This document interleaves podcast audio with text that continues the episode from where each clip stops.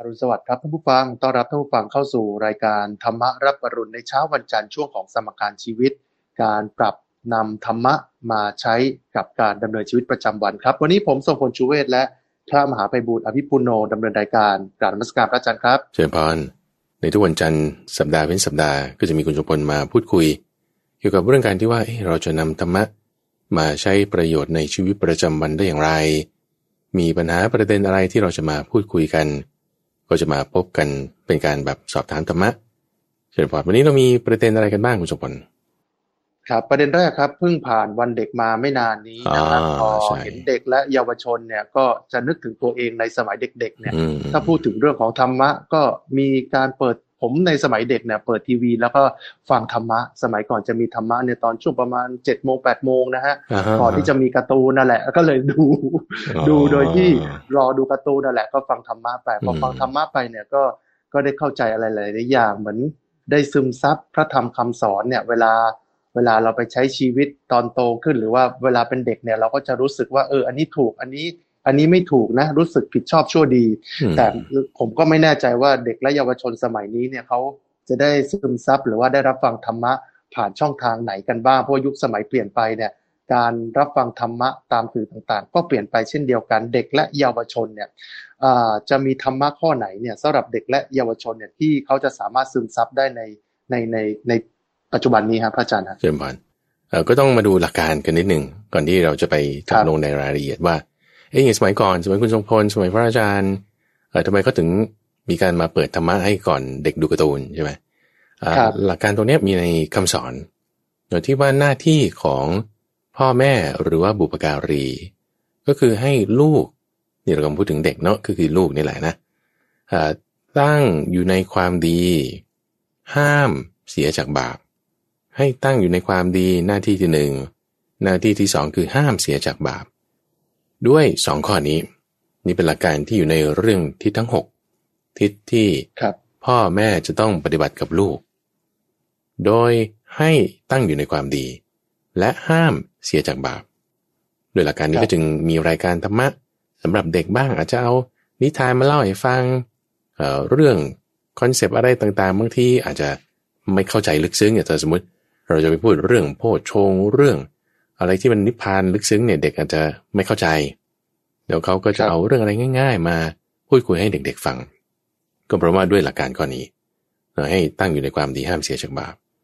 ทีนี้กระบวนการตรงนี้เป็นหน้าที่ของบุปการีถ้าจะพูดตรงๆ ก็คือพ่อแม่เดี๋ยวพ่อแม่จะต้องให้ลูกตั้งอยู่ในความดีให้ได้ ห้ามลูกเสียจากบาปให้ได้ โดยในกระบวนการนี้อาจจะให้คุณครูช่วยสอน แต่หลักๆก็ต้องเป็นตัวเองคำถามของคุณสมผลก็คือว่า แล้วธรรมะอะไรที่จะเป็นสิ่งที่ดีสำหรับเด็กเอ่อครับหลักการง่าย ๆ ก่อนเราถ้าเราจะเปรียบเทียบกับเอ่อเรื่องของชีวิตอย่างพ่อแม่เนี่ยให้ชีวิตกับลูกถูกปะ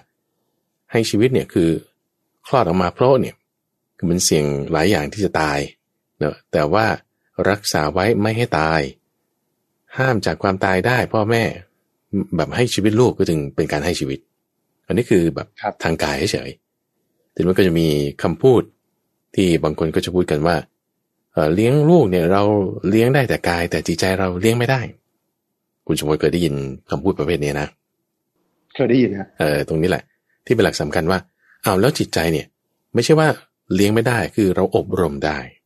หนูจะเป็นหน้าที่ที่สองส่วนแรกให้ชีวิตละทางด้านกายละอันนี้ถือว่าแบบว่าโอ้มีอุปการะมาก คือครับกำเนิดมาในโลกนี้ ทีนี้ความเป็นคนเนี่ยมันไม่ได้อยู่ที่ว่าคุณมีแขนขา คุณมีสมองคุณมีมือเท่านั้น เพราะว่าถ้าอยู่ในคราบของคนแล้วแล้วแต่จิตใจบางทีไม่ได้เป็นคนอะสมมติเราเราเปรียบเทียบว่าเอ่อคน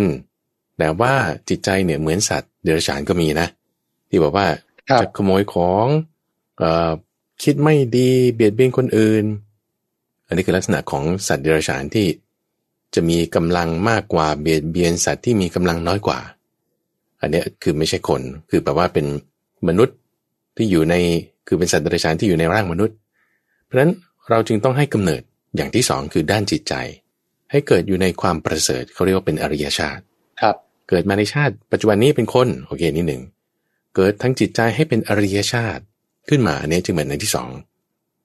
กฎเกณฑ์ในการที่จะเป็นตัววัดถึงความว่าเป็นมนุษย์ ไม่ใช่สัตว์เดรัจฉานที่เบียดเบียนกัน มีกำลังมากฉันก็เบียดเบียน มีกำลังน้อยฉันก็ถูกก็เบียดเบียน แต่รู้จักที่บอกว่าจะห้ามบาปอะไรต่างๆได้ น้อยที่สุดเลยก็คือคือศีล อย่างน้อยครัก็บต้องสอนให้เด็กเนี่ยรู้จักศีล ในความที่ว่าเอ่อละอายกลัว ต่อการที่จะพูดโกหกละอายกลัวต่อการที่จะฆ่าสัตว์ อย่างน้อยทำให้ได้แค่นี้ก่อนเราคือถ้าสมมครัติบว่า เราจะแบบว่าพูดถึงเรื่องลึกซึ้งว่าโอ้จะต้องกตัญญูปฏิบัติพ่อแม่อย่างนั้นอย่างนี้ อันนั้นนี่ก็ค่อยๆ ละเอียดละเอียดต่อไปเนาะเอาแค่ว่าเขาไม่โกหก แล้วเขาก็ไม่ฆ่าสัตว์ คือไม่ได้ว่าฆ่าสัตว์แล้วมีความสุขแฮปปี้อะไรเงี้ยนะโอ้ยถ้าเป็นอย่างนี้นี่คือมีความบาปเกิดขึ้นในจิตใจของเด็กละแล้วอย่าไปคิดว่าเฮ้ยเขาเดี๋ยวเขาจะรู้ได้เองโตขึ้น หรือโกหก แล้วก็ไม่ต้องสอนเดี๋ยวเขาก็สบายเองรู้ได้เอง คือมันไม่ใช่เราต้องสอน เราต้องบอก เนาะซึ่งวิธีการบอกการสอนที่สำคัญเดี๋ยวนี้ก็คือว่า บางทีบอกยากสอนยาก เด็กเนี่ยครับไม่ยอมรับฟังเกิดไปโดยเฉพาะยิ่ง ถ้าเข้าช่วงของวัยรุ่นแล้วเนี่ยเออครับมันเริ่มที่จะคิดเองได้อะไรเองได้แล้ว พอพูดเรื่องนั้นเป็นก็กลายเป็นบ่นไปอ่า อย่างเงี้ย ใช่ครับมีความเป็นตัวของตัวเองสูง แล้วก็อืมพ่อแม่เนี่ยก็เข้าถึงยาก ใช่ ถ้าไปถึงจุดนั้นแล้วเนี่ยอ่ามันจะแก้ไขยาก เพราะฉะนั้น ก็ต้องฝึกตั้งแต่ตอนที่แบบยังเป็นเด็กๆ คือไม้อ่อนก็ดัดง่ายกว่า แต่ไม้แก่ก็ไม่ใช่ว่าดัดไม่ได้ก็ดัดได้ แต่ก็ต้องใช้เวลามากหน่อย เพราะฉะนั้นเราก็ต้องค่อยๆออกบอกอบรมสั่งสอนเนาะจุดไหนบอกได้เราก็ค่อยๆ บอกค่อยๆ แก้ ที่สำคัญเนี่ยคือ พอบอกยากสอนยากปุ๊บเราก็จะเริ่มอารมณ์เสีย อย่าเป็นเด็ดขาดเพราะว่าเวลาเราอารมณ์เสียแล้วพูดไม่ดีด่าว่าบ้างคุณจะบ่นว่าการด่าว่าอารมณ์เสียไม่ดีเงี้ย มันเป็นบุญหรือมันเป็นบาป เป็นบาปครับแล้วไปกันใหญ่เลยครับอ่าทำให้เด็กเนี่ยปฏิเสธอะไรทุกอย่างหมดเลยใช่ที่เราจะสื่อสารไปฮะใช่ แล้วก็ต้องกลับมาถึงหน้าที่หลักไงว่า ต้องห้ามลูกเสียจากบาป แต่คุณดันทำบาปให้ลูกเห็นเองอย่างเงี้ยนะอ้าวมันก็ย้อนแย้งในความที่ว่า ฉันจะห้ามเขาจากบาปแต่บาปฉันดันทำให้ดูเป็นตัวอย่าง เออมันก็จะไปหายได้ไงใช่ไหมบาปมันก็ต้องยังคงอยู่อ้าวเราก็ต้องแบบใจเย็นๆค่อยพูดกันอ่าจังหวะที่เหมาะสมมันจะมี จะห้ามเขาเสียจากบาปได้ เราก็ต้องทำความดีเป็นตัวอย่างให้ดู ก็ต้องไม่โกรธมีอุเบกขาถึงเวลาค่อยบอกสอน ถึงจะค่อยเป็นค่อยไปได้ เพราะฉะนั้นตรงนี้ก็ต้องมีอุเบกขา มีเมตตานั้นหลักสำคัญสำคัญเนี่ย มันไม่ใช่ว่าเอาหมวดธรรมะอะไรให้เด็กดี ซึ่งเด็กบางคนเขาก็ฉลาด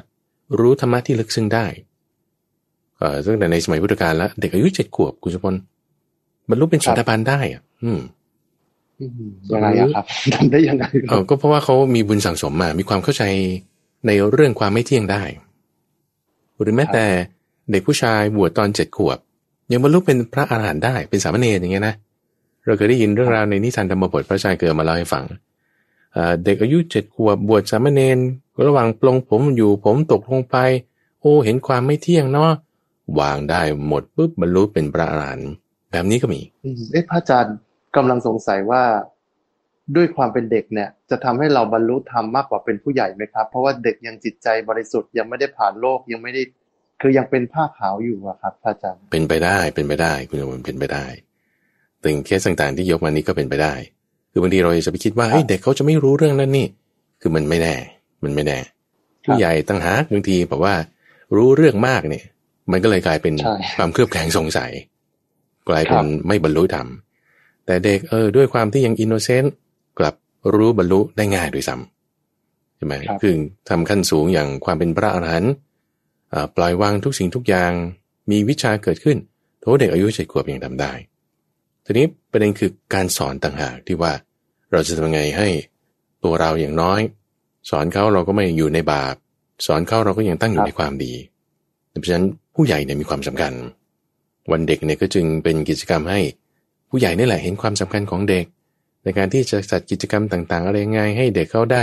มีการเรียนรู้ การเรียนรู้ในวิชาชีพทางโลกก็โอเคดีอย่างหนึ่งเราก็ต้องมาเน้นเรื่องวิชาจิตใจด้วยในวิชาทางกายบางทีแบบว่าสามปีห้าปีอะความรู้มันก็เปลี่ยนแล้วนะคุณสมบัติเดี๋ยวนี้เอ่อครับอย่างถ้าเป็นทางด้านคอมพิวเตอร์ หรือทางด้านการแพทย์ศาสตร์สมัยใหม่เนี่ยมันไปรวดเร็วใช่ไหมเรียนภาษานี้เรียนความรู้นี้ นี่พูดถึงภาษาโปรแกรมคอมพิวเตอร์อะนะครับอ่าห้าปีปุ๊บเปลี่ยนละเอาไปเรื่องใหม่แล้วเราก็ต้องศึกษาใหม่อีก การแพทย์นี่ก็ยิ่งไปเร็ว นี่คือทางโลกเนอะในการที่จะหากินความรู้ต่างๆแต่ความรู้ทางจิตใจเนี่ยสำคัญเนื่อเป็นการที่ว่าเราจะอยู่ในโลกยังไงให้อยู่อย่างผาสุกได้ ในความที่ว่ามันอาจจะเจอสิ่งดีบ้างไม่ดีบ้าง ให้สุขบ้างทุกข์บ้าง เราควรจะต้องมีธรรมะอย่างน้อยต้องมีศีล ในการที่จะให้อยู่อย่างผาสุกได้นั่นเองเชิญพาน ครับสินเพียงพอเหรอครับสินห้าแค่นั้นนะครับ อาจารย์มีอย่างอื่นไหมครับเอ่อข้อถัดถัดมาที่ถ้าเอ่อจะเป็นจุดที่เพิ่มเติมได้แล้วจะไปต่อได้ ก็คือความกตัญญูกตเวทีเนาะสีลแล้ว รู้คุณของคนที่บุปการะ อุปการะเราก่อน บุปการีเนาะอุปการะเราก่อนเนี่ยครับเขาเรียกว่าบุปการีเอ่อรู้คุณในข้อนี้ แล้วก็มีการกระทำตอบคือกตเวที อันนี้ก็คือลึกซึ้งขึ้นไปเนาะ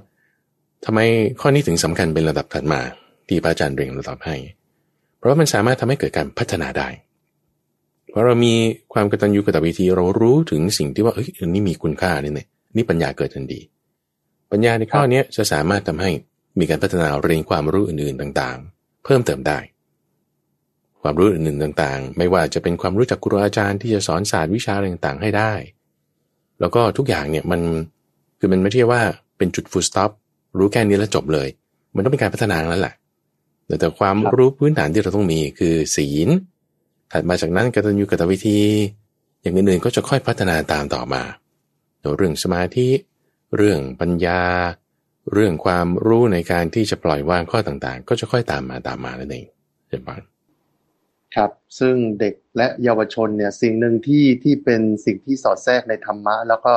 ผมเห็นว่าปัจจุบันก็มีการใช้ตั้งแต่อดีตแล้วแหละครับ ก็คือนิทานธรรมะครับอาจารย์ คือฟังเพลินๆมีความสุขสนุกและยังได้ข้อคิดอยู่นะฮะอืมอืมนิทานอีสปอะไรแบบนี้คล้าย ๆ แบบนั้นอะพอตอนจบของนิทานเนี่ยเราก็จะได้ข้อคิดหลัก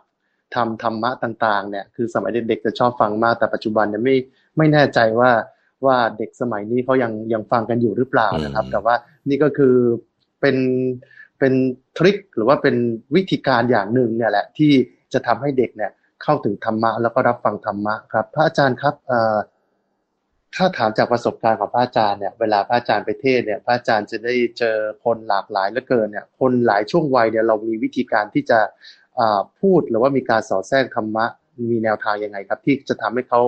ที่จะเข้าถึงพวกเขาได้ และให้เขาเนี่ยเข้าถึงธรรมะได้ครับ จุดนั้นคือจุดที่เขามีปัญหา จุดที่เขามีความทุกข์อยู่ จะเป็นจุดที่เขาจะสามารถ relate หรือว่า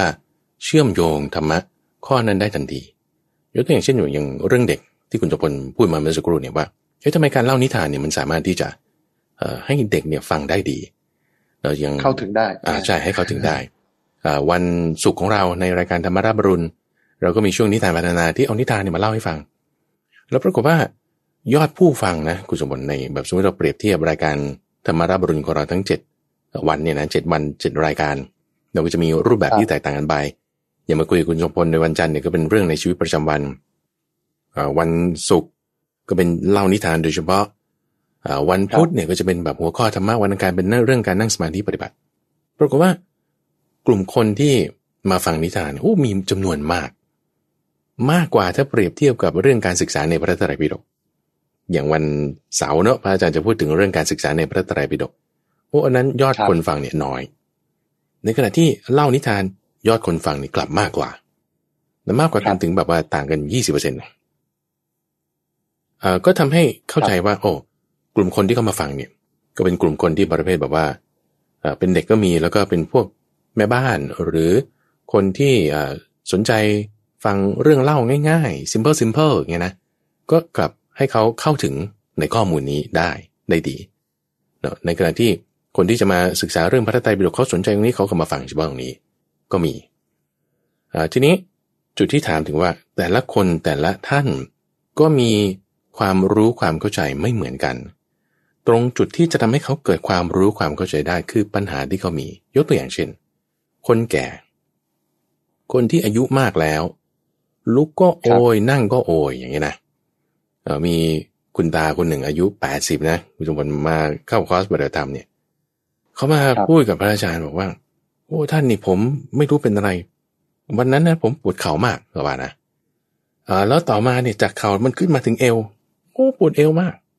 จากเอวเนี่ยมันขึ้นมาถึงหลังว่าผมปวดหลังมาก ผมโดนของหรือเปล่าเขาว่า ถูกของเข้าหรือเปล่าเนาะครับเออพอพูดถึงจุดนี้ปุ๊บเนี่ยเขามีความทุกข์ข้อใดข้อหนึ่งอยู่ใช่ปะทีนี้สมมติเราจะอธิบายหลักธรรมต่างๆเลยนะนี่เนี่ยคือเขาจะไม่เก็ตแหละเพราะว่าความทุกข์เขาอยู่เฉพาะหน้าก็ต้องอธิบายว่าเนี่ยครับเราถูกภัยแล้วภัยคือความแก่เสียแทงแล้ว ภัยเนี่ยมาแล้ว ในเมื่อความแก่มาแล้วเราจะจัดการกับความแก่นี้ยังไง ก็ต้องอธิบายธรรมะจุดนี้ให้เขาฟังปุ๊บเขาก็จะเก็ตทันที โอเคทันทีว่าอันนี้เป็นธรรมดาเนี่ยในความแก่เนี่ยมาถึงแล้วเราจะทำไง ให้เป็นผู้ที่อยู่ผาสุขได้ อันนี้เขาจะเข้าใจ ในขณะที่คนทำงาน คนอยู่ในวัยทำงานเนี่ยโอ้ยจะมาเข้าใจเรื่องความแก่ปวดหลังปวดเอวบางทีเขาก็ไม่เก็ตไงเขาก็ไม่เก็ตแล้วเขามีปัญหาอะไรในตอนนั้น ปัญหากับเจ้านายบ้างปัญหากับลูกน้อง บ้างปัญหากับเพื่อนร่วมงานบ้างลูกค้าบ้าง โอ้การจราจรบ้างโอ้อย่างเงี้ยเราก็ต้องพูดเรื่องที่เขาเจอปัญหาอยู่แล้ว แล้วก็สอดแทรกธรรมะว่าไอ้จุดเนี้ยมันจะแก้ยังไง ใช้ธรรมะข้อไหน ซึ่งธรรมะข้อที่จะแก้นี่นะมันก็ต้องอยู่ในมรรคแปดแน่นอน แต่อยู่ที่ว่าเราเลือกข้อไหนที่จะมาใช้ การพิจารณาแบบไหนในเกณฑ์แบบนี้เช่นเราจะมีเมตตากับคนที่ด่าเราทำยังไง หรือคือมันไม่ใช่เรื่องที่ว่าโอ้ปวดขาแล้วคุณจะปล่อยวางยังไง พิจารณาไงมันคนละอย่างละอ่าจุดไหนที่เขามีปัญหา เราก็เจาะลงไปตรงนั้นเราจะสามารถที่จะแบบว่าเข้าถึงบุคคลต่างๆเนี่ยได้แล้วในสมัยพระพุทธเจ้ายังอยู่เนี่ย ท่านก็จึงเปิดโอกาสให้ แต่ละคนแต่ละท่านเนี่ยเข้าพบเข้าหา ในการที่จะสนทนาตรงนี้แหละพวกพราหมณ์เขาก็จะมีความเชื่อแบบหนึ่งเขาก็จะมาถามคำถามประเภทหนึ่ง พวกนักบวชประเภทอื่นเขามีความเชื่ออีกแบบหนึ่งก็จะมาถามคำถามอีกแบบหนึ่ง พระราชามหากษัตริย์ก็ระบดี เขาทำงานทำการก็มีปัญหาอย่างหนึ่งเขาก็จะมาถามอีกแบบหนึ่งซึ่งมีครับธรรมะต่างๆนี่มากมาย ที่ท่านได้แจกแจงเอาไว้ เรื่องการทำงาน เรื่องการใช้จ่ายทรัพย์เรื่องการที่ทำจิตให้สงบ ฝึกธรรมะขั้นสูงจนถึงการปล่อยวางหมด การที่จะพูดถึงเรื่องพรหมโลกอะไรต่างๆพบหน้าชาติหน้าแต่ก็จะไม่ได้บอกกับทุกคนก็บอกเฉพาะบางคนที่เขาสนใจเรื่องนี้ ดังนี้จึงเป็นวิธีการที่จะแตกต่างกันสำหรับบุคคลแต่ละประเภทที่มีความสนใจคำว่าความสนใจนั้นหมายถึง ทุกที่เขาเจออยู่แตกต่างกัน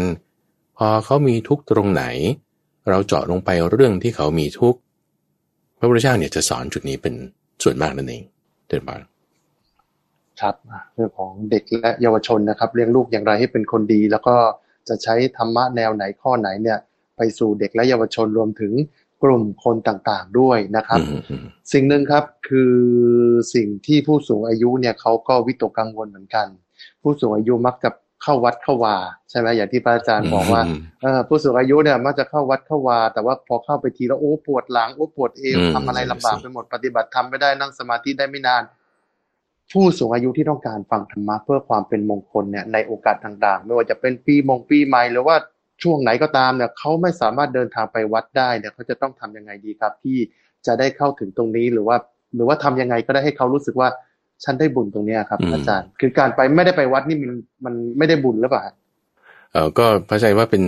เรื่องโชคดีของคนสมัยนี้นะคือถ้าเราจะเปรียบเทียบกับ ถ้าเราอยู่ในสมัยพุทธกาลเนาะเออเวลาคุณจะฟังครับธรรมสักทีเนี่ย คุณต้องเดินทางนะคือมันไม่มี YouTube ไม่มี tape recorder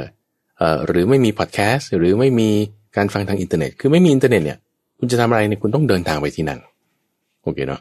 ครับเอ่ออันเนี้ยคือเป็นโชคดีของเราก็ว่าได้ ที่ว่าเรามีเทคโนโลยีเนอะในการที่ว่าเราจะใช้เทคโนโลยีเนี่ยในการที่จะฟังเทศน์ฟังธรรมเนี่ยได้ เพราะฉะนั้นถ้าสมมติครับคุณไปวัดไม่ได้โหถ้าสมัยก่อนนะคุณต้องถอไปนะบางทีเขาก็แบกขึ้นเสลียงเนี่ย ยกไปวัดเนี่ยก็มีนะเออจะฟังเทศน์ฟังธรรมทีพระเนี่ยบางทีก็เป็นอย่างนั้น โอ้ ปวดมาก ไม่สบายแล้วเขาต้องหามกันไปหาพระพุทธเจ้าในขณะที่สมัยนี้มันง่ายละคุณก็มีเครื่องเล่น MP3 อันหนึ่งเสียบเข้าไปปุ๊บก็ปล่อยให้เล่นไปเออก็ฟังเทศตรงนั้นเนี่ยก็ได้ เพราะฉะนั้นครับมันธรรมะเนี่ยไม่ได้อยู่ที่ว่าในหนังสือหรือว่าเครื่องเล่นเทปเอ่อหรือว่าคนที่เทศ แต่ธรรมะเนี่ยต้องอยู่ในจิตใจของเรา เพราะฉะนั้นถ้าสมมติว่าเราอาจจะไม่ได้มีโอกาสฟัง แต่ว่าเราจำธรรมะข้อใดข้อหนึ่งได้ เช่น อันนี้จังทุกขังอนัตตาอย่างนี้เป็นต้นอะหรือคุณจำเรื่องกาย 32 อย่างได้เอาผมคนเล็บฟันหนัง หรือคุณจะจำเรื่องอานาปานสติสักอันใดหนึ่งก็พอที่เราจำได้แล้วเรามาใคร่ครวญใคร่ครวญเพื่ออะไรเนี่ย เพื่อพื่อให้เกิดปัญญาแต่ปัญญาเนี่ยจึงเป็นยอดเป็นอันดับสูงสุด เพราะฉะนั้นในความเห็นของพระอาจารย์เนี่ยคิดว่า สิ่งที่จะไปเป็นมงคลโดยเฉพาะยิ่งผู้สูงอายุเนี่ย คือเนื่องจากอายุมากแล้วนะอ่าเป็นวัยที่ท่านบอกว่ามีโอกาสว่างแล้วคำว่าโอกาสว่างเนี่ยหมายความว่า ถ้าอย่างเป็นวัยของคุณสมพลเนี่ยนะอย่างวันจันทร์เนี่ยก็ต้องไปทำงานละโอเคเนาะวันเสาร์อาทิตย์เป็นวันหยุดบางทียังต้องทำงาน หรือมันก็ต้องมีเรื่องยุ่งวุ่นวายเกี่ยวกับครอบครัวญาติพี่น้องก็ชวนไปนั่นไปนี่ คือโอกาสเนี่ยมันจึงไม่ว่าง จะหาวันว่างบางทีมันยังยากโอเคเนาะแต่พออายุมากขึ้น ลูกหลานก็โตไปเพื่อนฝูงบางทีก็ตายไป เราก็จึงมีเวลาว่างได้มากอันนี้คือโอกาสว่างที่หมายถึงถ้าไม่ว่างก็คือแบบท่านเปรียบเหมือนกับเราอยู่ในป่ารกชัดเราจะเจอเสี้ยนน้ำบ้างเจอสิ่งกระทบกระทั่งบ้าง อันนี้คือเป็นเรื่องวุ่นวายในการงานบ้างญาติพี่น้องบ้าง แต่พอออกมาที่โล่งแจ้งว่างๆลานกว้างๆเนี่ยมันไปสบาย อันนี้เหมือนกับว่าเราว่างละว่างแล้วยังไง โอกาสว่างแล้วเราก็จะต้อง ทำยังไงให้มีความรู้ในอริยสัจสี่ให้ได้ไอ้ความรู้ในอริยสัจสี่เนี่ยจึงเป็นปัญญา ที่เอาถ้าสมมติว่าคนสูงอายุเนี่ยคือต้องรู้แล้วละแต่ถ้าอายุน้อยๆ ยิ่งรู้ได้ยิ่งดีหนูต้องทำให้เข้าถึงปัญญาในการรู้อริยสัจสี่ให้ได้ ซึ่งมันก็เกิดจากการพิจารณาทุกเรื่องได้หมดอะเช่น เราพิจารณาความทุกข์อาการป่วยของเรา เราก็พิจารณาตามนัยยะของอริยสัจสี่ได้ แล้วก็การพิจารณาตรงเนี้ยมันไม่ได้จำเป็นต้องไปวัด บางคนอยู่วัดเนี่ยแล้วก็ทำไม่ได้ด้วยซ้ำตั้งใจมากเกินไปอย่างเงี้ยนะก็ทำไม่ได้ เออกลับบ้านแล้วเราอยู่สบายๆในที่นี่หมายถึงไม่เครียดเกินไป มีสิ่งแวดล้อมที่เหมาะสมบางทีอาจจะรู้เห็นธรรมอยู่ที่บ้านก็ได้เพราะฉะนั้นตรงนี้แหละ มันจึงเป็นโอกาสที่เราจะทำได้ ประเด็นมันคือ แล้วคุณจะใช้เทคโนโลยีเป็นไหมเออบางคนก็จะเปิด YouTube ไม่เป็น ก็จึงมีค่านิยมว่างั้นฉันก็ต้องไปวัดบางทีเป็นค่านิยมนะเอ่อเป็นลักษณะความความเคยชินในการประพฤติ เพราะฉะนั้นในความเคยชินเนี่ยเทคโนโลยีเปลี่ยนแปลงไปการทำงานอะไรต่างๆ ก็เปลี่ยนแปลงตามเราก็บางทีต้องปรับวิธีการดำเนินชีวิตของเราว่า คุณก็ดู YouTube ก็ได้ คุณก็ดูฟังพอดแคสต์ก็ได้หรือไม่จำเป็นต้องไปวัดก็ได้ แต่ถ้าไปได้ก็ไปไปไม่ได้ก็อยู่ที่บ้านก็ได้ แล้วก็ให้เกิดปัญญา ในการที่จะรู้เข้าใจอริยสัจสี่เกิดจากการฟังหรือการใคร่ครวญแล้วก็ไม่ใช่แค่สองอย่าง อาจจะเกิดจากการสวดมนต์ก็ได้ได้เหมือนกันหรืออาจจะเกิดจากการสนทนาธรรมก็ได้ก็ได้เหมือนกันบางทีเราไม่ได้ฟังเองบางทีเราเทศให้คนอื่นฟังคุยกับเพื่อนอย่างเงี้ยเพื่อนมีปัญหาบางทีมาปรึกษา เราให้คำปรึกษาเกี่ยวกับเรื่องของอริยสัจสี่ ความเข้าใจก็เกิดขึ้นที่เราก็ได้เหมือนกัน ก็สามสี่นัยยะพวกนี้สามารถที่จะทำให้เกิดปัญญาได้ แล้วก็สำหรับผู้สูงอายุนะ คือพระอาจารย์ก็ต้องเน้นว่าเวลาของเราเนี่ยมันก็งวดลงงวดลง เพราะฉะนั้นเวลาที่งวดลงงวดลงเนี่ย เราต้องรีบคำว่ารีบเนี่ยหมายถึงต้องใช้ความเพียรเราต้องใช้ความเพียรไม่ย่อหย่อนอย่าคิดว่าเออเดี๋ยวก็ค่อยว่ากันอะไรเงี้ยคิดว่าต้องไปวัด คือมันจะเป็นเอาเดี๋ยวนี้ อย่าคิดว่าต้องไปวัดแล้วถึงจะค่อยทำบางทีมันก็ยังไม่มีโอกาส เราเอาเดี๋ยวนี้ไม่ต้องรอแล้วก็ว่าเดี๋ยวนี้หมายถึง คุณรู้ลมหายใจไหมนึกพุทโธได้ไหมใกล้ควรธรรมะต่างๆ เหล่านี้ได้ไหมถ้าได้ นั่นคือเดี๋ยวเนี้ยวินาทีเนี้ยณปัจจุบันเนี้ยเราได้ใช้เวลาที่ดีแล้วเราไม่เกิดปัญญาได้ทั้งปีใหม่ ทั้งกลางปีปลายปีได้หมดเลยเจริญพานครับ ก็ขึ้นอยู่กับตัวเราเองด้วยใช่ไหมฮะจิตใจของเราที่ เราจะเข้าถึงธรรมะได้หรือไม่บางทีไปวัดเนี่ยเจอคนเยอะๆแล้วก็เจอผัสสะเยอะๆเนี่ยมันจิตไม่มีสมาธิจริงๆพอจิตไม่มีสมาธิเนี่ยไปก็เหมือนไปแค่สถานที่แต่จิตใจเราไม่ได้อยู่ในทางธรรมเนี่ยไปไม่ถึงเนี่ยมันมันมันบางทีมันก็ไม่มีประโยชน์ใช่ไหมพระอาจารย์กลับเสียประโยชน์ด้วยซ้ำกลับเสียประโยชน์ เราก็อยู่บ้านก็ได้อย่างเงี้ยนะอยู่บ้านก็ได้ ครับพระอาจารย์อย่าง ที่วัดป่าดอนหายโศกเนี่ย การปฏิบัติธรรมนะครับ ปฏิบัติธรรมของเราที่เป็นคอร์สปฏิบัติธรรมเนี่ยเออผมเห็นผู้สูงอายุเขาไปกันเยอะ แล้วนั่งสมาธิเป็นชั่วโมงเนี่ยอาจารย์เขาเออพระอาจารย์คือคือมีไหมมีปัญหาไหมว่าโอ้ผู้สูงอายุนั่งไม่ไหว แล้วก็มีปัญหาเคยคุยอะไรกันบ้างไหมครับ ว่าแบบเรื่องของการเข้าถึงธรรมะในในแนวทางการนั่งสมาธิครับว่าเข้าไม่ถึงเข้าไม่ได้หรือแก้ไขปัญหากันยังไงครับเชิญพอคุณสมพรพูดประเด็นนี้ดีมากเลยคือว่า ความเป็นผู้สูงอายุมีอายุมากแล้ว เราดูตรงไหน เอ่อผมงอกแล้ว ล่วงวันผ่านไปนานแล้ว เอ่อแล้วก็มีกายคดโกงอะไรต่างๆ อันนี้เป็นเป็นเกณฑ์ในการที่พระพุทธเจ้าบอกว่า คือถ้าเปรียบเทียบนะกับคนที่ยังอยู่ในวัยหนุ่ม มีผมยังดำสนิทเนะตั้งอยู่ในปฐมวัยมีกำลังวังชา ถ้าเราจะเปรียบเทียบสองบุคคลบุคคลประเภทนี้สองประเภทเนี่ยพระพุทธเจ้าบอกว่าตัวท่านเองตอนที่บวชใหม่ๆเนี่ยยังหนุ่ม ยังมีผมดำอยู่ท่านบวชอายุยี่สิบเก้านะพระพุทธเจ้าก็เรียกว่าอยู่ในช่วงวัยที่กำลังแบบพรายพรายเนี่ยคือแบบว่ากำลังรุ่งโรจน์นะถ้าสมมติเริ่มการทำงานปุ๊บโอ้คุณก็อยู่ในวัยที่ดีมากๆถ้าจะเปรียบเทียบแล้วคุณเอาความเพียร คุณเอากำลังของคุณเนี่ยไปใช้ทำอะไร ถ้าสมมติคุณบวชเป็นนักบวชแล้ว คุณเอาไปใช้ในการที่จะรู้อริยสัจสี่โอเค ดีมากเลย ถ้ามาเปรียบเทียบกับว่า แก่แล้วนะ แก่แล้ว ผมหงอกแล้ว มีตัวโค้งไปข้างหน้า หนังเหี่ยวตัวตกกระแล้วเนี่ยกำลังวังชาเนี่ยมันน้อยโอเคเนาะแล้วถามว่าคุณเอากำลังวังชาที่น้อยเนี่ยคุณไปใช้ทำอะไรถ้ายังมาใช้ทำมาหากินอยู่เออฉันจะต้องไปทำงานอยู่โอ้ยมันไปสู้คนหนุ่มๆได้มันก็ไม่ได้ เอาอย่างน้อยก็ยังเอาไปใช้ในการรู้อริยสัจสี่ก็แล้วกันอะทีนี้ถ้าเปรียบเทียบนะกับคนหนุ่มที่บวชแล้วเอากำลังวังชานั้นมาในการรู้อริยสัจสี่ คนที่หนุ่มสาว อยู่ในพรายม์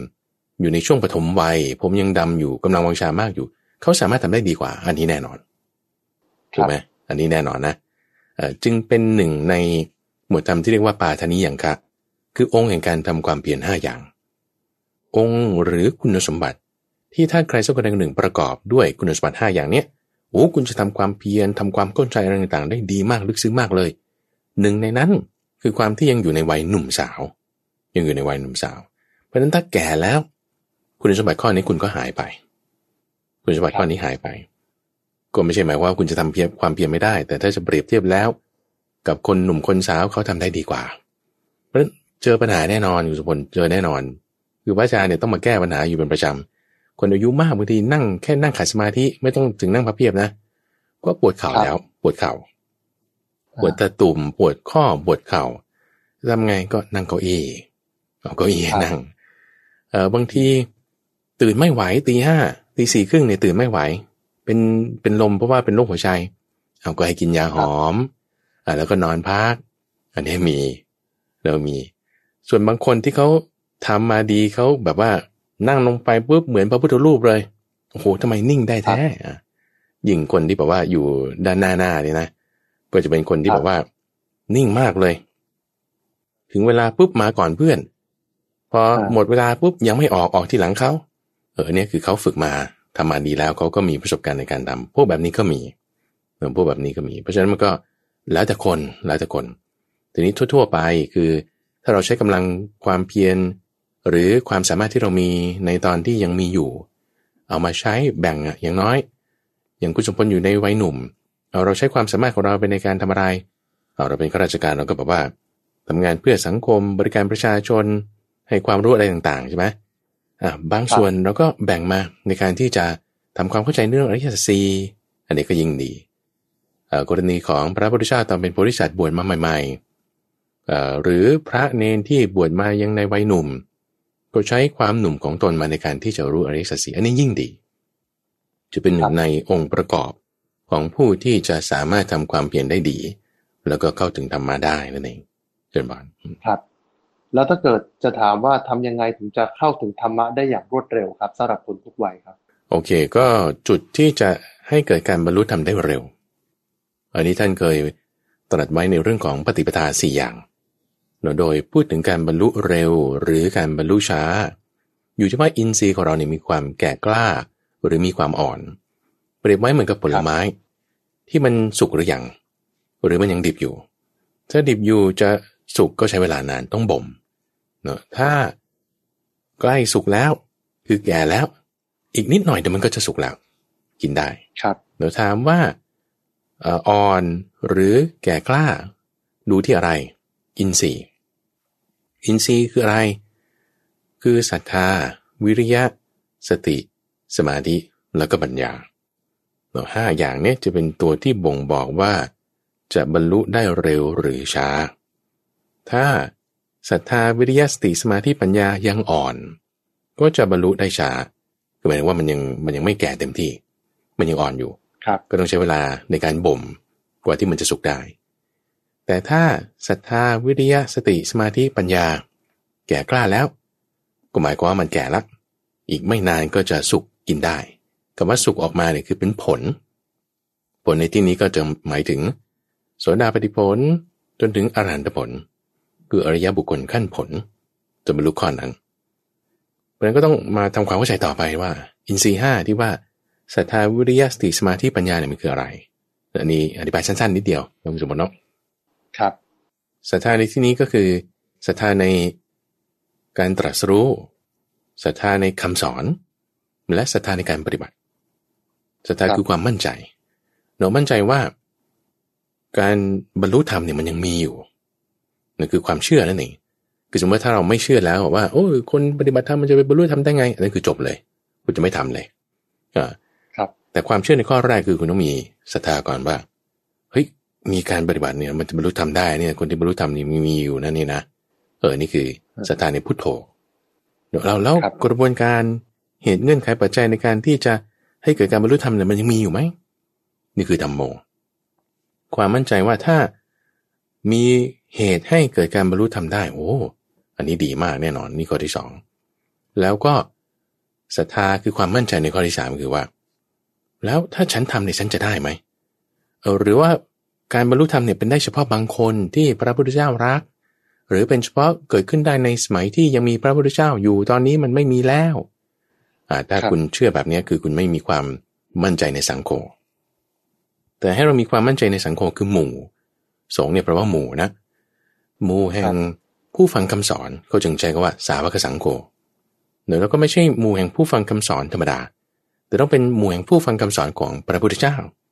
เขาจึงใช้คำว่าพระคัมภาโตสาวกสังโฆแล้วก็ไม่ใช่หมู่แห่งผู้ฟังคำสอนของพระพุทธเจ้าธรรมดาธรรมดา ต้องเป็นหมู่แห่งผู้ฟังคำสอนของพระพุทธเจ้าที่ปฏิบัติดีปฏิบัติชอบด้วยเขาจึงเรียกว่าเป็นสุปฏิปันโนพระคัมภาโต สาวกสังโฆ แล้วก็ไม่ใช่ว่า คนนั้นคนนี้เลยแต่ว่ามีหลายหลายคนไม่ใช่ร้อยเดียวไม่ใช่สองร้อยแต่มีหลายพัน มีหลายแสนที่ว่าถ้าปฏิบัติแล้วจะดีขึ้นมาได้ ถ้าปฏิบัติตามธรรมะแล้ว จะสามารถประสบความสำเร็จได้โถแล้วถ้าคนอื่นเขาทำได้แล้วฉันจะทำไม่ได้เหรอเออความมั่นใจข้อเนี้ยคือสังโฆหรือศรัทธาในสงฆ์นี่คือพุทโธธรรมโมสังโฆหรือศรัทธา ถัดมาพอเรามีความมั่นใจแล้วว่าเฮ้ยมันมีวิธีการปฏิบัติอยู่นะ คนทำแล้วก็ได้ด้วยนะ แล้วฉันจะทำไหม เออ ถ้าเราลงมือทำทำจริงแน่แน่จริงนั่นคือความเพียรเนี่ยข้อที่สองจะเกิดขึ้นแล้วความเพียรคือวิริยะโนอินทรีย์ในข้อที่สองพอเราลงมือทำปุ๊บคุณทำอะไรเราฉันก็ต้องตั้งสติขึ้นไง ตั้งสติขึ้นกำหนดดูซิว่าตรงไหนมันยังไม่ได้ตรงไหนมันดี เอาก็ทำที่ดีให้พัฒนาขึ้นที่ยังไม่ดีเราก็ เติมเสริมข้อส่วนที่ดีเข้าไป ตรงนี้คือการตั้งสติ ก็จะเป็นอินทรีย์ข้อที่สามในเรื่องของสติ พอเราตั้งสติขึ้นไปด้วยความเพียรปุ๊บสิ่งที่เกิดขึ้นตามมาคือสมาธินี่คือข้อที่สี่สมาธิมันก็จะต้องไล่ไปจากอย่างเช่นว่าท่านผู้ฟังหรือคุณสมพลคิดงานอย่างเงี้ยนะเออฉันคิดว่าฉันต้องพูดอะไรเอ่อมีหัวข้ออะไรคิดอ่านขึ้นมาปุ๊บเนี่ยอันนั้นน่ะคือสมาธิหลัก เป็นสมาธิชนิดที่มีความคิดไง เกิดเช่นว่าเราครับเปรียบเทียบนะกับคนที่เขาไม่มีสมาธิอะฟุ้งซ่าน จะคิดเรื่องนี้ดันไปคิดเรื่องอื่นอย่างเงี้ยนะโอ้นั่นคือสมาธิมันไม่มี แต่ว่าถ้าครับเรามีสมาธิคิดในเรื่องใดเรื่องหนึ่ง เดียวได้ ไม่ว่าจะเรื่องนั้นจะเป็นอะไรก็ตาม อันนั้นคือเป็นสมาธิแน่นอน สมาธิก็มีหลายระดับอย่างนี้พอครับเราตั้งสติปุ๊บเกิดสมาธิอ่าสมาธิในที่นี้คือสมาธิในระดับที่ว่าอย่างน้อยจดจ่อในเรื่องที่ไม่ได้เกี่ยวข้องด้วยการไม่ปฏิบัติไม่เบียดเบียน แล้วก็น้อมจิตไปในการเห็นความไม่เที่ยง นั่นคือปัญญา ปัญญาเราก็จะเกิดขึ้นครับมีห้าอย่างแล้วนะศรัทธาวิริยะสติสมาธิปัญญาห้าอย่างเหล่าเนี้ยบ่มเข้าไป สะสมเข้าไปทำให้มากเข้าบ่มเนี่ยก็คือ ใช้เวลา เราใช้ความร้อนบ่มด้วยทานบ่มด้วยศีลบ่มด้วยภาวนาบ่มด้วยศีลสมาธิครับปัญญาห้าอย่างนี้แก่กล้าครับปุ๊บจะบรรลุธรรมได้เร็ว แล้วจิตใจเราจะสุกงอมออกมา เป็นผลเป็นอริยผล ในการบรรลุธรรมได้ ปล่อยวางได้รวดเร็วได้นั่นเองเช่นบานครับนี่ก็คือเรื่องของการทำอย่างไรนะครับ ให้เข้าถึงธรรมะได้อย่างรวดเร็วนะฮะแล้วการวางตัวล่ะครับ การวางตัวนี่เกี่ยวข้องไหมครับ ว่าการวางตัวแบบนี้จะทำให้เราเข้าถึงธรรมะได้อย่างรวดเร็วครับการวางตัวก็คือเรื่องของกายกับวาจาถูกไหมครับอ่าสมมติว่าเราอยู่ในสถานการณ์แบบนี้ เราควรจะวางตัวอย่างไร คำว่าวางตัวเนี่ยคือเป็นการปรุงแต่งทางกายการปรุงแต่งทางวาจา ก็คือเป็นการปรุงแต่งสามอย่าง คือคนเราเนี่ยมันจะมีเรื่องของกายวาจาใจกายวาจาใจก็คือการปรุงแต่งที่ออกมาจากจิตของเรา จิตของเราพอมีการปรุงแต่งปุ๊บ มันก็จะมีการปรุงแต่งในใจเขาเรียกมโนสังขาร มีการปรุงแต่งเป็นคำพูดออกมาเป็นวจีสังขาร แล้วก็มีการปรุงแต่งที่เป็นทางกายออกมา เป็นกายสังขาร ซึ่งไอ้สามอย่างเนี่ยมันจึงเป็นกรรมไง กุศลสังขารนี่คือกรรม การกระทำด้วยอะไรด้วยเจตนาเราวางด้วยอย่างนั้นนั่นคือกรรมของเราคือเจตนาของเราที่เราใส่ลงไป เจตนาการกระทำสังขารการปรุงแต่งพวกนี้เป็นคำเดียวกันหมดเลยเนื้อเจตนาการกระทำสังขารการปรุงแต่งการบางตัว ต้องให้อยู่ในองค์ประกอบอันประเสริฐแปดอย่าง คือมรรคแปดครับมรรคแปดส่วนที่เป็นกายก็คือ ศีลห้าเนอะสัมมากัมมันตะสมมาอาชีวะ วาจาก็เป็นสมมาวาจาใช่ไหมส่วนเรื่องของใจครับการปรุงแต่งทางใจ ก็จะมีสมาธิ มีความเพียร มีสมาธิฐิพวกนี้เป็นการปรุงแต่งทางใจ เราก็ต้องครับวางตัวให้อยู่ในมรรคแปดนั่นเอง ทีนี้อันนี้คือพูดกว้างๆไงเฮ้ยเราวางตัวให้อยู่ในมรรคแปดเนี่ยมันเป็นยังไงใช่ไหมเออเอิ่มครับ คือพูดกว้างๆนี่เป็นไกด์ไลน์กว้างๆซึ่งคำว่าอยู่ในมรรคแปดเนี่ยคือจิตใจเราต้องรักษาให้มันดีได้ แต่ว่านเราอาจจะทำไม่ถูกก็ได้ในระเบียบของสังคมเอ่อมารยาททางสังคมคุณอาจจะทำผิดปั๊มปั๊มๆเป๋อเป๋อคนบ้านนอกบางทีก็ไม่รู้ระเบียบทางสังคมว่าต้องทำยังไงอย่างเงี้ยนะแต่ว่าจิตใจเราให้วางอยู่ในมรรคแปดเรากายวาจาก็จะได้รับการควบคุม พอเรารักษาจิตของเราให้อยู่ในมรรคแปดเนาะทั้งกายวาจาด้วยเนี่ยการปรุงแต่งสามทาง อยู่ในมรรคแปดแล้ว อินทรีย์ห้าเราจะได้รับการบ่มไปโดยอัตโนมัติ พออินทรีย์ห้าเราได้รับการบ่มบ่มบ่มจนกระทั่งมันแก่กล้าขึ้นมา แก่กล้าแล้วมันก็จะสุขสุขออกมาคือเป็นการบรรลุธรรมได้เร็วจุดนี้เองการวางตัวก็ต้องวางตัวอยู่ด้วยการปรุงแต่งทางกายวาจาใจให้อยู่ในมรรคแปดนั่นเองเดินผ่าน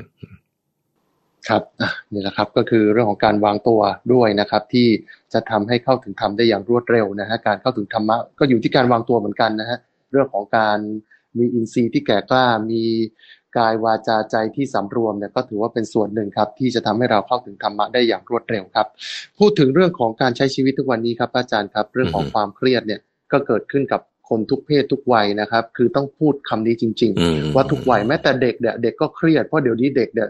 การสอบเข้าอะไรต่างๆเนี่ยโอ้โหมีมาตั้งแต่อนุบาลเลยพระอาจารย์สมัยก่อนเนี่ยยังไม่เข้มไม่ข้นป่านถึงขนี้นาดเอนี้อแต่เดี๋ยวไม่นี้ป่านนี้ เดี๋ยวนี้มันมี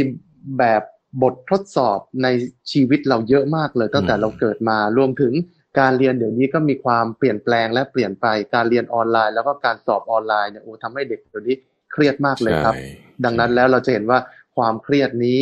เกิดขึ้นกับทุกเพศทุกวัยไม่มีข้อยกเว้นนะครับอืมธรรมะในการที่จะรับมือความเครียดครับพระอาจารย์ครับมีธรรมะข้อไหนบ้างครับเอ่อความเครียดเรามาดูเนาะว่าความเครียดคืออะไรคือเรารู้ได้ไงว่ามีความเครียดก่อนเดี๋ยว มันก็จะมาทางครับภาษามันก็จะมาทางตาหู มันก็จะเป็นสถานการณ์ต่างๆ ที่พอเกิดมากขึ้นมากขึ้นปุ๊บเนี่ย มันก็จึงทำให้เรารู้สึกแบบว่าเอ่อกดดันบีบคั้นเนาะความกดดันความบีบคั้นที่เกิดขึ้น จากภาษาที่มากระทบนี่ก็จึงเรียกว่าเป็นความเครียด ทีนี้กดดันบีบคั้นแล้วไง เราจะตอบสนองไง ถ้าเราตอบสนองด้วยความที่โกรธไม่พอใจ ไม่รู้จะทำยังไงเอ่อไอ้การตอบสนองแบบนั้นเนี่ย คือเป็นผลของความเครียดที่มันไม่ดี แล้วก็จะแบบว่า มีอาการทางเอ่อร่างกายต่างๆแล้วบางคนก็จะมีกรดไหลย้อนขึ้นมา เป็นผลของความเครียดใช่ปะอ่าเป็นโรคกระเพาะบ้าง บางคนก็จะมีอาการปวดตามท้ายทอยขึ้นมาจนถึงคิ้ว อันนี้ก็เครียดมาก ใช้คอมพิวเตอร์มากเลยเครียด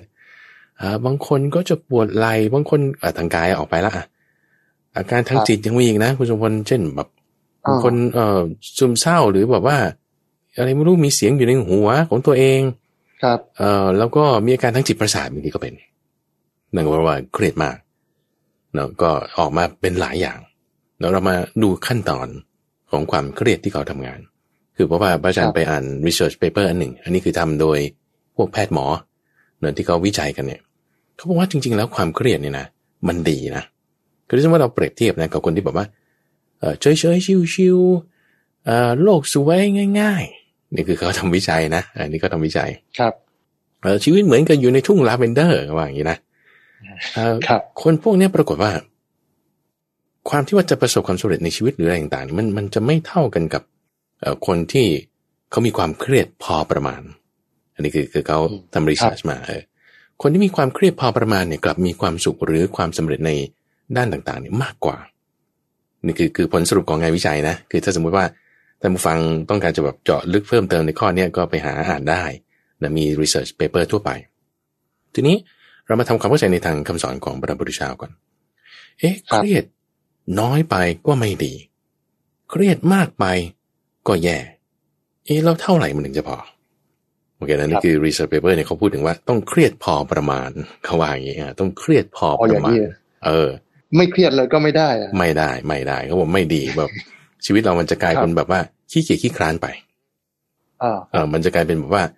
โลกสวยเกินไปขี้เกียจขี้คร้านไปแล้วก็แบบไม่ทำอะไรแล้วก็กลายเป็นคนเฉื่อยชาไปอะไรแบบนี้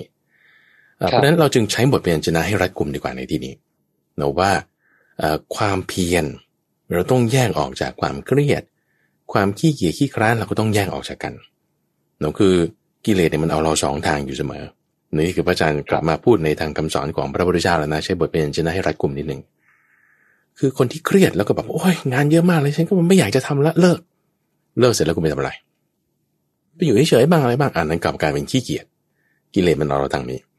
พอเราจะทำมาครักบทำมากนี่แผนยังไงคุณใช้ความเพียรมาก พอคุณใช้ความเพียรมากเกินไป มันก็จึงเป็นความเครียดครัดนี่ไง ความเครียดครัดมันจะเกิดขึ้นจากการที่คุณใช้ความเพียรมากเกินไป ในขณะเดียวกันทางตรงกันข้าม ถ้าเราใช้ความเพียรย่อหย่อนเกินไป เราก็จะกลายเป็นขี้เกียจขี้คร้าน เฉยแฉะเลแบกแบบไม่ทำอะไรสังกตายไปวันๆอันนั้นก็ไม่ถูกอีกขี้เกียจอีก เพราะฉะนั้นคือเราต้องปรับยังไงให้ความเพียรของเราเนี่ยพอเสมอเสมอกัน ความเพียรของเราพอเสมอเสมอกันในแต่ละสถานการณ์ เช่นสถานการณ์แบบนี้โควิดเป็นแบบนี้ เราก็ต้องปรับความเพียรแบบหน่อย วิธีการตั้งจิตตั้งสติยังไงถามว่าความเพียรมันจะเกิดขึ้นได้ไงคุณต้องตั้งสติให้ดีถ้าตั้งสติไม่ดีความเพียรมันเป๋ เป๋เนี่ยคือไม่เป๋ไปในทางเครียด ส่วนใหญ่ก็จะเป็นอย่างนั้น ก็มาเป๋ในทางขี้เกียจปฏิเสธทุกสิ่งทุกอย่างพอเป๋ไปแล้วมันก็จะออกมาในรูปแบบใดรูปแบบหนึ่ง ไม่ว่าจะเป็นอาการทางจิตประสาท หรืออาการทางลงกระเพาะเป็นโรคกระเพาะ หรือขึ้นหัวมันกลายเป็นปวดศีรษะเป็นไมเกรนอะไรแบบนี้เราต้องปรับความเพียรเนี่ยให้พอดีพอดี พระพุทธเจ้าท่านเปรียบไว้เหมือนกับไฟเนาะถ้าไฟมันกองใหญ่บึ้มเลย ไฟกองใหญ่เนาะมันจะร้อนมากอย่างในที่วัดป่าดอยโศกนะคุณจงวันช่วงฤดูหนาวเนี่ยนะโอ้ใบไม้เนี่ยร่วงเต็มเลยต้นประดู่นี่เขาเขาผลัดใบช่วงฤดูหนาว ใบไม้ร่วงเต็มเนี่ยก็มากองกองกันเอาไว้ คือบางคนเขาไม่รู้เขาไปช่วยเราเผา คือถ้าเผามันจะมีฝุ่น PM 2.5ใช่ไหมก็จะไม่ดีใช่ปะครัแต่บบางคนเขาไม่รู้เขาเผาเออมาเผาเสร็จปุ๊บไฟเนี่ยบึ้มบึ้มกองใหญ่ขึ้นโอ้เราห่างอยู่ประมาณสิบเมตรนะคุณสมบัติยังรู้สึกถึงกระแสครับความร้อนของมันได้ เข้าใกล้ไม่ได้ ไฟกองใหญ่แบบนั้นเนี่ย ยิ่งถ้าคุณใส่ใบไม้แห้งลงไปอีก ราดน้ำมันลงไปอีกโอ้ยมันจะไปยิ่งเบาได้มันยิ่งหนักขึ้นหนักขึ้นไม่ใช่เราจะให้มันเบาลง คุณก็ต้องเอาดินไปกลบเอาขี้เถ้าไปกลบหรือว่าเอาน้ำสาดๆมันไปเพื่อให้มันสงบลง เหมือนกันจิตใจของเราเนี่ย ถ้าบอกว่ามันฟุ้งซ่านมากเครียดมาก คุณต้องเบาความเพียรคุณลง อย่าไปเพียรมากขึ้นหรือพยายามสู้พยายามเดินหน้า มันก็ต้องเบรกบ้างถอยบ้างโอเคเนาะเพื่อที่ยังไงเพื่อที่จะไม่ให้เราเครียดเกินไปในขณะเดียวกันถ้าไฟมันเหลือกองน้อยๆโอ้ยมันทำความร้อนทำอะไรไม่ได้ เราก็ต้องใส่เชื้อเข้าไป ใส่ใบไม้แห้งเข้าไปเอ่อเติมเชื้อไฟลงไปให้มันกองพอประมาณ ตรงนี้คือสำคัญพอประมาณ ความเพียรพอประมาณเอ่อเคยมีนักจิตวิทยาเขาพูดเอาไว้นะคุณสมบัติว่าเอ่อความเครียดเนี่ยมันจะเท่ากับความอยากหารด้วยความสามารถโอเคนะความเครียดนะ เท่ากับความอยากครับถ้าเราอยากมาก แต่ความสามารถเราน้อยนิดเดียว คุณยิ่งเครียดครับมากเลย เพราะความอยากคุณเยอะ และความสามารถคุณครับน้อย ในขณะเดียวกันถ้าเอ่อความสามารถเรามาก ความสามารถมากนะ อยู่ข้างล่างเนาะในขณะที่ความอยากเราพอประมาณปุ๊บความเครียดเราเนี่ยจะน้อย โอเคนะมันจะน้อยมาก เพราะว่าความสามารถเรามาก ความสามารถในที่นี้ก็คือสติที่คือเราตั้งไว้นั่นเองอินทรีย์นั่นแหละคือความสามารถอย่างหนึ่ง อินทรีย์นะ อินทรีย์คือกำลังในความเป็นใหญ่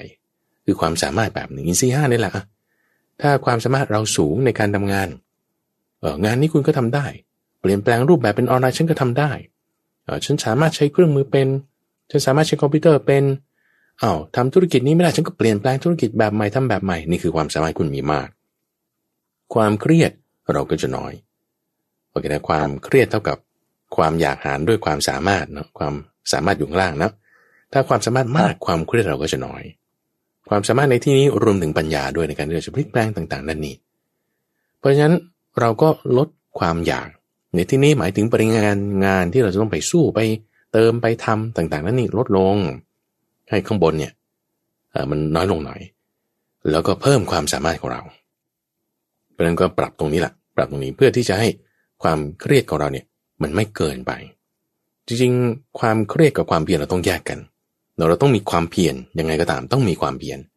ความเพียรเนี่ยยิ่งมากยิ่งดี ความเพียรนั้นมากยิ่งดี แต่ต้องไม่มากเกินไปคำว่าเกินไปหรือไม่เกินไปดูที่ไหน เออ ก็ดูที่ว่าสติ ถ้าสติเรามีกำลังอ่อน เราจะเครียดมาก เครียดได้ง่ายๆโอเคนะคุณสมบัติเคยเห็นคนที่แบบว่า คือท่านเปรียบไว้เหมือนฝีกัดหนองนะ ฝีนะถ้าเราเคยเป็นฝี เราคนที่เป็นแผลที่เป็นฝีเนะมันจะมีหนองเยิ้มอยู่ข้างในใช่ไหมหนองมันฝังอยู่ข้างในเนี่ย โดนแต่แต่นิดนึงเนี่ยมันจะเจ็บจี๊ดมันจะเจ็บจี๊ดแล้วถ้าแบบไปสะกิดมันมากปุ๊บหนองนี่บวกพราบออกมาเลยมันโอ้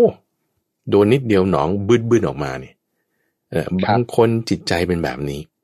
เออพูดทักทายนิดหน่อยอ้าวทำไมอารมณ์เสียละด่าเราให้อีกนะฮะบางคนจิตใจก็เป็นเหมือนกับฟรีกระดหนองทำไมพูดแค่นี้ต้องเครียดด้วย เคยเห็นอยู่นอกคนที่เป็นแบบนี้เคยมีอยู่จิตใจเป็นแบบนี้เพราะอะไรเพราะสติเขามีกำลังอ่อน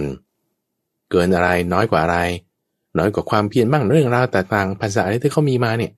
มันมันกำลังน้อย มีภาษามากสติกำลังน้อยก็เครียดได้ง่ายๆ ฝนตกก็เครียดละรถติดก็เครียดละ คนขับปาดหน้าให้หน่อยก็มีปัญหาพวกนี้คือสติน้อยไงสติน้อยกว่ากำลังกำลังคือสติเนี่ยน้อยกว่าภาษาต่างๆที่มากระทบ เราก็จึงต้องเพิ่มสติขึ้นมาพอเราเพิ่มสติได้จิตใจเราก็จะเหมือนกับผิวหนังเรียบๆธรรมดาบางทีก็ทนการกระทบกระแทกอะไรต่างๆ ได้ไม่เจ็บจี๊ดมากสติเนี่ยจึงเป็นสิ่งที่จะต้องมีให้มาก มากพอที่จะควบคุมความเพียรไม่ให้เกินส่วนที่เกินไปก็จะกลายเป็นความฟุ้งซ่านถ้าความเพียรน้อยเกินไปมันก็จะกลายเป็นความเกียดคร้าน สติก็จะเป็นตัวที่รู้แล้วก็ปรับความเพียรเราเนี่ยให้เพิ่มขึ้นถ้ามันน้อยเกินไป สติก็จะเป็นตัวรู้ว่า เอ้ยเนี่ยเออคุณเครียดแล้วนะเกินไปแล้วความเพียรคุณก็ปรับความเพียรคุณลงนะปรับความเพียรลงก็คือ ปรับการทำงานลดลงหน่อย อันนี้มันเกินไปแล้วเราก็เปลี่ยนวิธีการทำงานบ้าง หรือไม่ก็ลดปริมาณงานลงเอ่อหรือไม่ก็เพิ่มความสามารถของเราให้ขึ้นมาแก้ไขตามจุดต่างๆทีนี้ ประเด็นถัดมานะคุณสมบัติพระอาจารย์เข้าใจอยู่ว่า บางทีสถานการณ์เนี่ยมันไม่อนุญาตให้เราที่จะแบบคุณจะลดงานยังไงงานมันมากแต่คนมันน้อยใช่ไหมเดี๋ยวนี้เออแล้วคุณจะเปลี่ยนรูปแบบงานยังไง ก็มันต้องทำออนไลน์มันจะทำไง คือถูกบีบคั้นอะว่าง่ายๆเนี่ยนะถูกบีบคั้น เออเพราะฉะนั้นพอถึงจุดแบบเนี้ยจะทำยังไง มันก็ต้องอดทนเอาอดทนเอาบางทีต้องหาคนช่วยบางทีก็อดทนเอาอุเบกขาเอา ใช้เรื่องอุเบกขามาช่วยก็ได้ อย่างน้อยก็จะ รับมือกับความเครียดได้เฉพาะหน้าได้บ้าง อย่างนี้ก็แล้วกันเจริญพรครับอ่านี่ก็คือวิธีการนะครับ ในการรับมือกับความเครียด แล้วถ้าเกิดความเครียดเกิดจากความกดดันล่ะครับ กดดันจากเรื่องต่างๆ เช่นผู้บังคับบัญชาสั่งงานมา หรือว่าเกิดเรื่องของความเครียดทางเศรษฐกิจเรื่องของเรื่องของการเงินการทองเนี่ยทำให้เราเกิดความเครียดเนี่ยเราจะดูแล ปรับจิตปรับใจเรื่องนี้ได้อย่างไรครับ ต้องต้องมีแนวทางยังไงที่เป็นวิธีลัดมีมี shortcut วิธีลัดการถูกบีบคั้นด้วยกระแสของโลก ที่คุณประมวลหมายถึงเนาะไม่ว่าจะเศรษฐกิจหัวหน้าเจ้านายโรคภัยไข้เจ็บเนี่ยบีบคั้นเนี่ยเนี่ยพอบีบคั้นแล้วตรงเนี้ยคุณจะออกทางไหนอะมันก็ถึงเครียดอัดอยู่ข้างในเนี่ยวิธีการออกก็คือต้องตามทางมรรคแปดคือถ้าสมมติว่าเราเราจะบอกว่าเอองั้นฉันก็ผิดศีลแล้วกันโกงอะหรือถ้าท่านแบบว่า สั่งมาเงี้ยให้ทำแล้ว เครื่องมือเงินทองงบประมาณอะไรก็ไม่ให้ ก็โกงเอาแล้วกันทำตัวเลขแม่ขึ้นมา คือถ้าเราออกทางนั้นเนี่ยนะคือเราถูกบีบคั้นแล้วก็ออกทางที่แบบว่าโกหกออกทางที่ผิดศีลห้าปุ๊บเนี่ย เราจะได้รับโทษมาก เราเราจะมีปัญหาคือเราแก้ปัญหาไม่ถูกอะถ้าเราแก้ปัญหาไม่ถูกปุ๊บปัญหายิ่งเพิ่มทันทีเพราะฉะนั้นเราอย่าแก้ปัญหาในทางที่มันจะผิดศีลห้าผิดศีลธรรมผิดมรรคแปดไม่ดีเลย ไม่ดี ครับ ผิดอันนั้นอย่าไป ก็ต้องแก้มาในทางที่จะออกตามมรรคแปดทีนี้ถ้าเราไม่มีเครื่องมือพอคิดไม่ออก ต้องอดทนมากๆ ต้องอดทนหรือแม้แต่พระพุทธเจ้าเองบางทีท่านก็เจอปัญหาพวกนี้เหมือนกัน ถูกเขาด่าถูกเขาว่าอาหารไม่พอทำไงก็อยู่กับมันไปอดทนให้ได้อยู่กันไป เหมือนโควิดเนี่ยนะคุณสุวรรณคือตัวเลขมันไม่ลงเยอะทีลงก็ลงนิดหน่อยเดี๋ยวก็เชื่อใหม่มาอีก โออะไรอะ โอคอนโอมิครอนเออนั่นแหละโอมิครอนเออ ทีนี้โออันใดสักอันใดหนึ่งเสร็จปุ๊บมาแล้วไง ก็ต้องอยู่กับมันนะแล้วคุณจะยังไงก็ต้องอยู่กับมัน ก็ต้องปรับตัวต้องอยู่กับมันเราเราต้องยอมรับเรื่องนี้ให้ได้ ว่าสถานการณ์เป็นแบบนี้เพราะเรามองมุมใหม่ อันนี้คือมองมุมใหม่นะคำว่ายอมรับมันเนี่ย คืออยู่กับมันให้ได้ มองมุมใหม่เออเชื่อมันก็เป็นอย่างนี้แหละมันเชื่อไข้หวัดตอนแรกๆมีปัญหาพอเราเรียนรู้ต่างๆ นั้นนี่ก็อยู่กันมาไปเราอยู่กันมาสองปีแล้วเนี่ย ก็ต้องอยู่กันไปอ่าเรียนรู้ใหม่ ปรับมุมมองใหม่ เราจะอยู่กับมันได้ คือความเครียดนี่ไม่ได้หายไปแน่ละแล้วก็ไม่ใช่ว่าจะมีความสุขกับเวทนาอยู่ตลอด อันนี้ต้องเข้าใจละบางทีก็มีทุกขเวทนาก็อยู่กับมันให้ได้ เราอยู่กับมันให้ได้ด้วยการเปลี่ยนมุมมองตรงนี้ เราจะเข้าใจชีวิตอยู่กับมันได้ ถึงแม้จะไม่ได้สุขมาก โลกเปลี่ยนแปลงไปชีวิตเปลี่ยนแปลงไปละก็อยู่กันไปอย่างนี้แหละทุกข์ก็อยู่กันไป มีเชื้อโรคก็อยู่กันไปบางทีปรับตัวแบบนี้ก็อยู่กันไปก่อน แต่ว่าเราอย่าไปทำสิ่งที่เป็นอกุศลแล้วกัน เราจะอยู่กับมันได้ อย่างผาสุกได้ท่านว่าอย่างนี้เช่นปอนครับเขาเขาเท่ากับว่าเราก็ต้องเข้าใจตัวเองแล้วเข้าใจโลกแล้วก็สถานการณ์รอบข้างนะครับ เราก็จะไม่เครียดกับทุกสิ่งทุกอย่างในการ นี่ก็คือการรับมือนะครับกับความเครียดแล้วก็สถานการณ์ต่างๆ ในชีวิตประจำวันของเราด้วยการนำหลักธรรมมาปรับใช้ในการดำเนินชีวิตกับช่วงของสมการชีวิตครับ ช่วงสุดท้ายครับพระอาจารย์ครับเรื่องของ การสอบถามความคิดเห็นของผู้ฟังธรรมารับอารมณ์นะครับ ว่ามีรายละเอียดยังไงครับพระอาจารย์เดี๋ยวว่าก็ในช่วงนี้เป็นช่วงที่เราทำเซอร์เวยกันอยู่นั่นคือสอบถามความคิดเห็นของผู้ฟัง เพราะว่าพระอาจารย์เนี่ยจัดรายการมานี่ก็สิบเอ็ดปีแล้ว ขึ้นปีที่สิบสองแล้วก็ถึงคิดว่าน่าจะเป็นเวลาที่เหมาะสมในการที่เราจะปรับ รายการของเราเป็นยังไงให้มันเหมาะสมท่านฟังว่ายังไงมีความคิดเห็นอย่างไร ก็จึงอยากจะรับฟังความคิดเห็นของท่านผู้ฟัง โดยไปที่เว็บไซต์ใหม่นั่นคือตอนนี้เราก็จะทำเซิร์ฟเวอร์ใหม่จัดเรียงข้อมูลแบบใหม่ แล้วก็ใช้ซอฟต์แวร์ที่เป็นอีกแพลตฟอร์มหนึ่ง ก็จึงจะทำเซิร์ฟเวอร์เว็บไซต์ใหม่ขึ้นมาที่ชื่อว่าปัญญา .org p a n y a p a n y a org ปัญญา org เราที่ใช้คำนี้เพราะว่าในช่วงเวลาที่ผ่านมาตลอดปีหนึ่งเนี่ยรวมถึงปีหกห้า ปีนี้ด้วย คือพระอาจารย์ก็ชูคุณธรรมเรื่องปัญญาในการที่เราจะเออการเทศอะไรต่างๆให้มันจบลงที่ปัญญาให้มันจบลงที่ปัญญา ก็พบว่าท่านผู้ฟังเนี่ยเข้าใจดี แล้วก็มีความพอใจแฮปปี้ในการที่จะฟังเรื่องนี้ ก็จึงเอาคำนี้มาตั้งเป็นชื่อเว็บไซต์ใหม่นี้ซะแล้วท่านผู้ฟังที่สนใจจะฟังย้อนหลัง หรือทำเซอร์เวยก็ไปที่เว็บไซต์นี้ ที่ปัญญา .org slash survey no s u r v e y หรือว่าไปที่หน้าแรกหลักนี้เลยก็ได้ก็จะมีลิงก์ที่กดเข้าไปได้ แล้วก็ช่วยกรอบแบบสถานนิดนึง แล้วพระอาจารย์เนี่ยก็จะมีหนังสือที่ส่งกลับไปให้เป็นพ็อกเก็ตบุ๊กเล่มเล็ก ๆ ที่เป็นเทศในการธรรมะรับรุนนี่แหละ ที่รวบรวมเรื่องเกี่ยวกับการทำยังไงให้มีกำลังใจ เราก็จะส่งเหมือนกับว่าเป็นของกำนันเป็นของขวัญให้ท่านผู้ฟังที่ติดตามรับฟังกันมา ไม่ว่าจะกรอบไม่กรอบ ยังไงถ้าใส่ที่อยู่ใบพระอาจารย์จะส่งกลับไปให้ ทุกคนเลยครับ แล้วก็กรอบข้อมูลไว้แล้ว เราก็จะเอาข้อมูลเนี้ยมาพูดคุยกัน กับคุณทรงพลด้วย ในช่วงของการจัดไลฟ์สด ในเดือนมกราคมคือเดือนนี้ ช่วงปลายเดือนก็จะเป็นวันที่ยี่สิบสองยี่สิบสามและยี่สิบสี่มกราคม เป็นวันเสาร์อาทิตย์ คุยกับคุณเดินใจ แล้ววันจันทร์ก็มาคุยกับคุณทรงพลเพราะฉะนั้นเซเวเราก็จะปิดวันที่ยี่สิบ เราปิดวันที่ยี่สิบแล้วถ้าท่านผู้ฟังที่ไม่สะดวกทางเว็บไซต์นะคือบางคนเข้าเว็บไซต์ไม่เป็นพิมพ์ไม่เป็นอะไรต่างๆก็เขียนก็ได้เราเขียนก็ได้โดยส่งไปที่ตู้ปอนอสองแปดห้าแต่ที่ส่งเป็นตู้ปอนอเนี่ยเพราะว่าเพื่อสะดวกในการที่จะรับในการที่จะประสานงาน ก็จะให้ส่งไปที่ตู้ปอนอสองแปดห้าไปรษณีย์จังหวัดอุดรธานีเขาเรียกว่าปทจอุดรธานีไปรษณีย์จังหวัดอุดรธานีสี่ หมื่นหนึ่งพันสี่หนึ่งศูนย์ศูนย์ศูนย์ตู้ปอนอสองแปดห้าวันที่พระอาจารย์ไปเปิดตู้ปอนอคุณสมบัติเป็นวันที่ พวกผู้คนเขาไปเอาลอตเตอรี่ที่เขาส่งมาทางไปรษณีย์พอดีพอไปเปิดเขาปุ๊บเขาเห็นพระมาเปิดตู้นี้เขาคิดว่าเออท่านให้หวยทุกวันเนี่ยเอันนี้ไม่ได้ให้หวยนะเออสองแปดห้านี่เป็นตัวเลขที่ท่านผู้ฟังสามารถที่จะติดต่อกับพระอาจารย์ได้ ตู้ปอนอสองแปดห้าปตจอุดรธานีสี่หมื่นหนึ่งพัน เขียนอะไรมาก็ได้จะเป็นข้อความที่เป็นการให้กำลังใจกันทั้งทีมงานทั้งคุณสมพล อันนี้เรายินดีรับฟังในการที่จะพัฒนาปรับปรุงบ้าง เป็นกำลังใจให้ทีมงานด้วยให้พระอาจารย์ด้วย หรือจะเป็นข้อมูลในการรับฟัง หรือเป็นเรื่องคำถามเป็นเรื่องอะไรก็ได้ที่ต้องการจะติดต่อมาเขียนมาได้ทั้งทางช่องทางเว็บไซต์ ช่องทางตู้ปอนอแล้วเราก็จะมาพูดคุยไลฟ์สดกัน